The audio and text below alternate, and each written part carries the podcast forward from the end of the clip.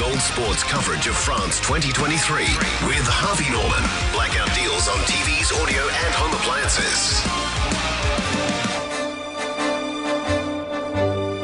Ooh la la! We are off to the city of love, to Paris, to say bonjour to Gregor Paul. Morning, Gregor.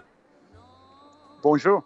Major your, uh, made your debut as a comments man on the radio last uh, Friday. Did you enjoy that, working alongside Elliot?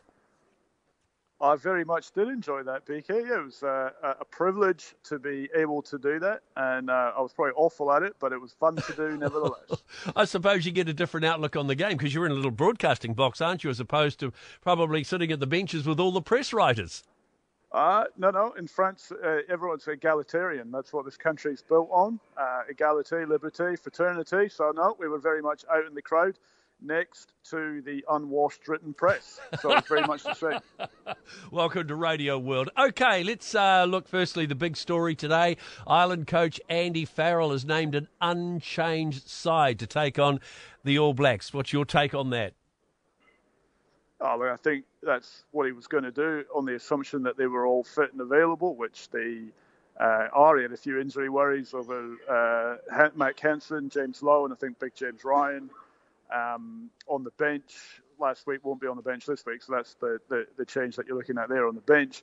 But look, at this stage of the tournament, if you can put if you can put your chosen preferred 15 on the park because they're all fit and healthy, you take that. You'd be pretty happy with that. And if you've got a few dings and whatnot on the bench and a few that you're, you know, maybe not your preferred options, again, that's not the end of the world. I think at this stage of the competition, you, you you're pretty happy to get sort of 20, 21 or your 23 on the on the field. So we've got to wait, what, another 24 hours before the All Black selectors name their squad, don't we? Yeah. Yep. And looking again, they're, they're reasonably confident. Their injury toll looks pretty light. Uh, the one the one guy that they were worried about was Tyrell Lomax. Uh, but look, he, he was training on uh, whatever day it is, Tuesday. Looked good. Looked like he was running around with everyone else. So I'm expecting that he's going to be picked and that he's going to play. Uh, and the only other guy that they would have a concern about, but not injury, would be Ethan de Groot, who hasn't played for a couple of weeks because of suspension. But I think they're going to back him to start. So uh, they'll be pretty comfortable again that they've got bodies fit and available to play. Do you think the All Blacks are going into this match as the underdogs? Oh, look, they might be, they might not be. I'm not sure if any of that's particularly relevant in the end, it's a quarter final of a World Cup. And they'll be going into this game highly motivated, determined to win it.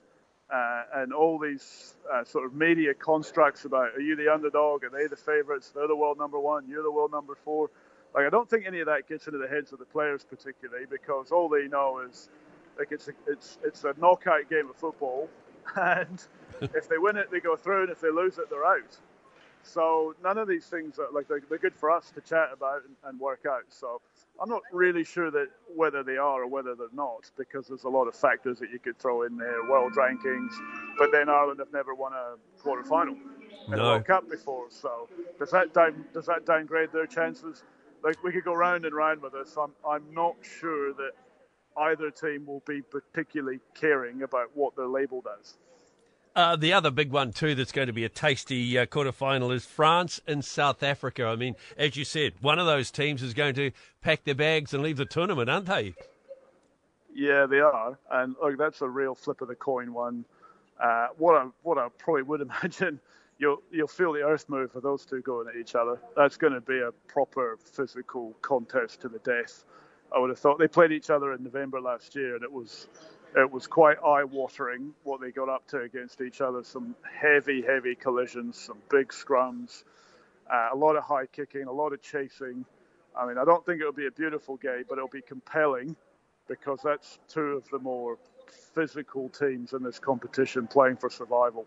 And you'd imagine that the French will be playing in front of a passionate home crowd, so that's going to uh, mm. sort of add some add some pressure to them too, isn't it?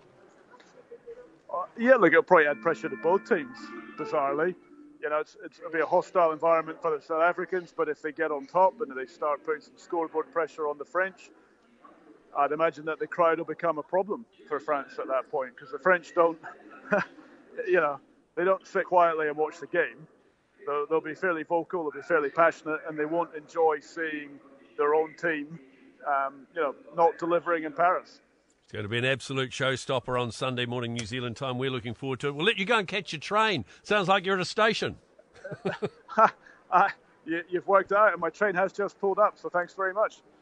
All right, Nord or whatever one it is. Enjoy your trip, and we'll uh, we'll catch you across the weekend. Uh, Gregor Paul joining us uh, out of Paris. We say au revoir to Gregor Paul. Of course, Rugby News of the Week. You can uh, read uh, Gregor's articles, New Zealand Herald rugby writer.